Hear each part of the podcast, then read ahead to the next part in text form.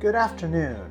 You have found Elmira and You, a podcast for the members and the friends of Elmira Baptist Church. I'm Pastor Scott. Welcome. Today is Friday, July 22nd, 2022.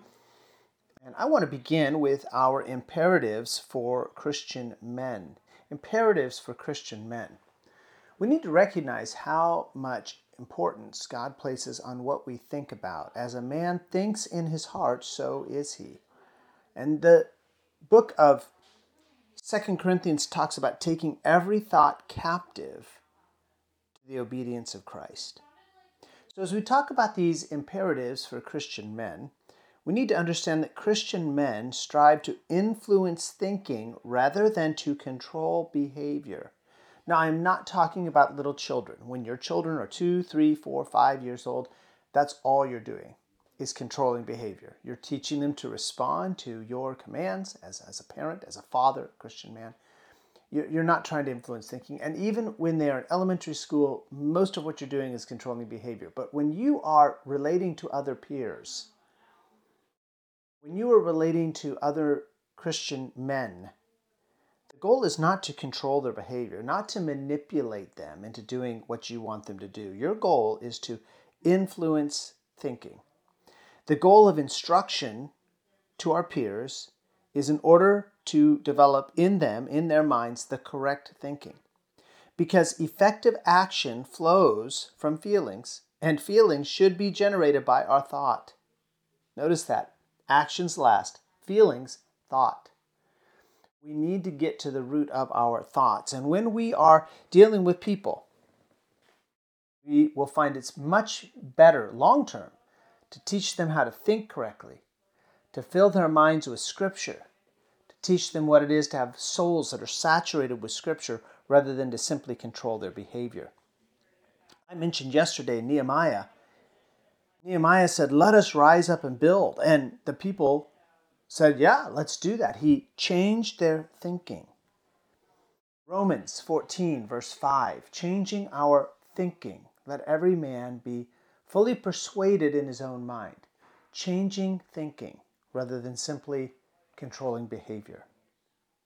For our devotional in this broadcast, I'd like to bring to you this podcast. I'd like to bring to you 1 Timothy chapter 2 verses 1 through 2 where it says, I exhort therefore that supplications, prayers, intercessions and giving of thanks be made for all that are in authority, that we may lead a quiet and peaceable life in all godliness and honesty.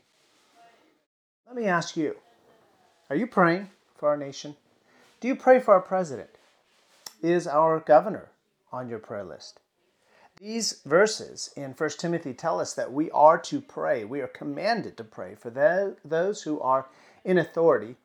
And the purpose of praying for those that are in authority is that we may live a quiet and peaceable life. We want to live in harmony and without conflict with the culture around us a nation can have laws and a legal system that puts Christians in direct conflict with culture.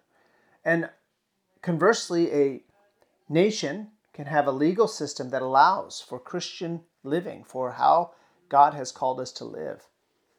We need to pray for our leaders at the local level, state level, national level, that they see the value of allowing religious freedom. Now, for us Americans, religious freedom is one of our core constitutional rights. However, consider that for the last few decades it seemed that the First Amendment to the Constitution was intended to provide freedom from religion rather than freedom of religion. And we can be grateful for the recent Supreme Court rulings that allow for more religious freedom. We need to pray that that religious freedom would continue. We need to pray for our brothers and sisters around the world who are living in cultures and nations, the legal system of which is set up to confine them, to prevent them from loving God. Well, not from loving God, but from living out their love for God. We need to pray for our brethren and sisters who are facing persecution around the world, and we need to pray for our leaders. Are you praying? Finally, this afternoon, I want to end with a true story. Count some events that led to the founding of Elmira Baptist Church.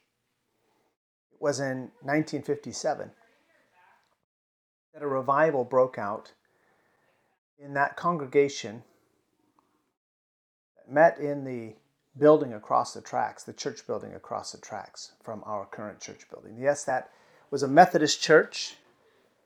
Only a few people attended at the time. Elmira was a small community at the time, but revival broke out.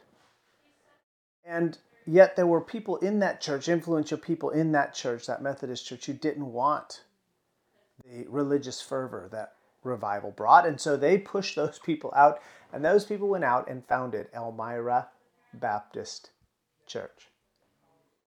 Elmira Baptist Church is the direct result of the Holy Spirit poured out afresh on God's people. We need to have a vision and an earnest expectation of the power of the Holy Spirit and the work of the Holy Spirit in our lives as individuals, in our families, and in Elmira Baptist Church. Would you pray for me about that as well? That God the Holy Spirit would once again intervene, move in our lives to convict, to bring a consciousness of sin, to turn us from our selfishness and turn us to the service of the great King. This has been Elmira and you for July 22nd, 2022. You can join us on Sunday at 9:45 for Sunday school, 11 o'clock for morning worship, 5 o'clock for evening worship. Don't forget, even though this is the fourth Sunday of the month, there is no food and fellowship scheduled for this coming Sunday. So meet us 5 o'clock for evening worship. We meet at 6111 California Pacific Road near Vacaville, California.